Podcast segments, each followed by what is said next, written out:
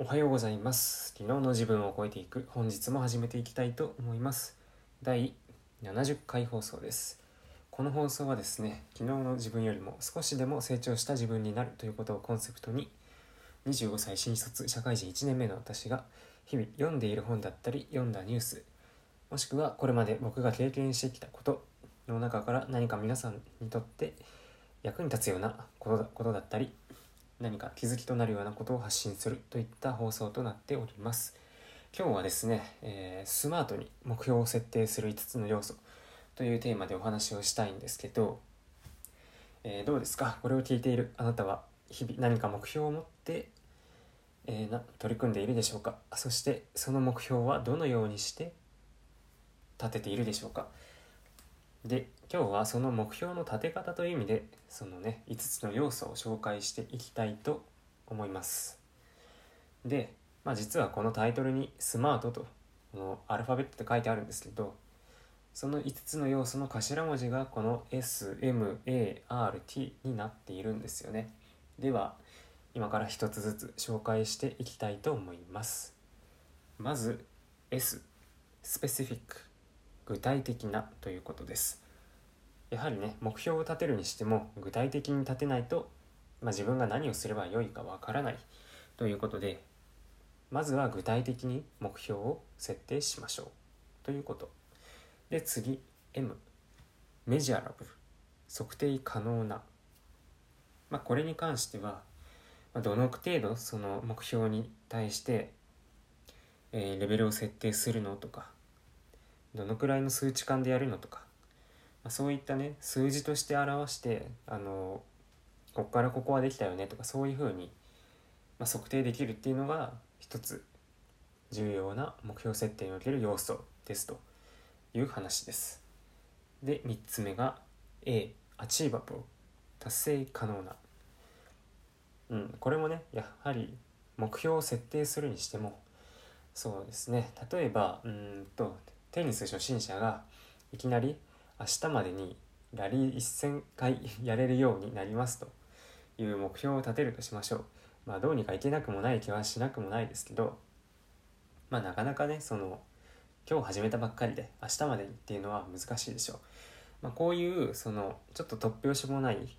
えー、目標を設定するよりもまずは、えー、ラリー10回できるようにするとかその達成可能なレベルで目標を設定しましょう。というお話です。そして4つ目。リレリバント。関連のある、まあ、これに関してもえー、っとですね、まあ、自分の会社の目標や目的だったりもしくは自分のそのさらに上位にある目指すものに関連した目標をちゃんと設定しましょうよ。という意味です。5つ目 T タイムバウンド期間を決めて。いつまでにやるのか。明日までにやるとか、まあ、今週中にやる。今月中にやるとか、まあ、ちゃんと期間を決めていついつまでにその目標をちゃんと達成しますよということをすることで、まあ、メリハリもつきますしね、うん。まあ、そういうことですと。で今5つ、えっと、スマートという頭文字でそれぞれ紹介させていただきました。もう一回頭から繰り返すと S がスペシフィックで具体的な。M がメジャラブルで測定可能な。A がアチーバブルで達成可能な。R がレレバントで関連のある。T がタイムバウンド期間を決めて。ということでこの5つの要素を大切にしましょう。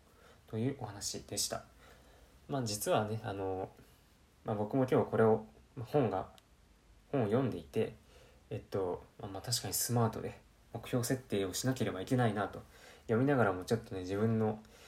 あの何て言うの耳が痛いなという話なんですけど、まあ、今日の場合ですと僕は、えー、ふるさと納税の確定申告を今日中にやるぞという目標を設定しました。で、まあ、まず具体的なっていうことで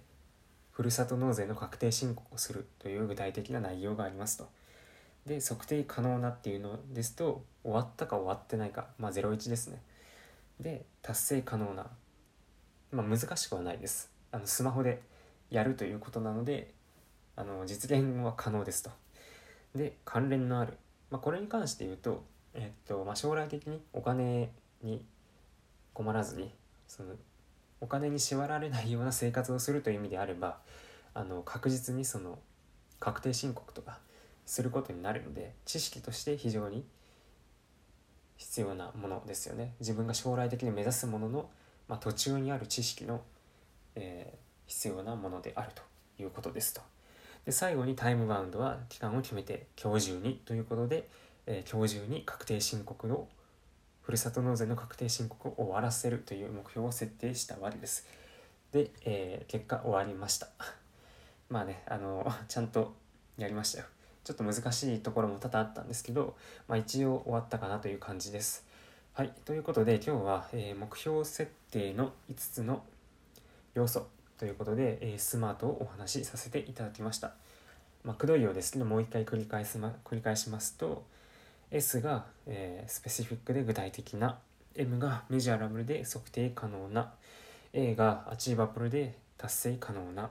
R がレレバントで関連のある。そして最後に t がタイムバウンド期間を決めてということでした。はい。じゃあね、えー、皆さんも、えー、まあ、どうにかねその次目標を何か設定するときはこの5つの要素をしっかり意識して目標を設定してみてください。ということで今日の放送はこれで終了です。いってらっしゃい。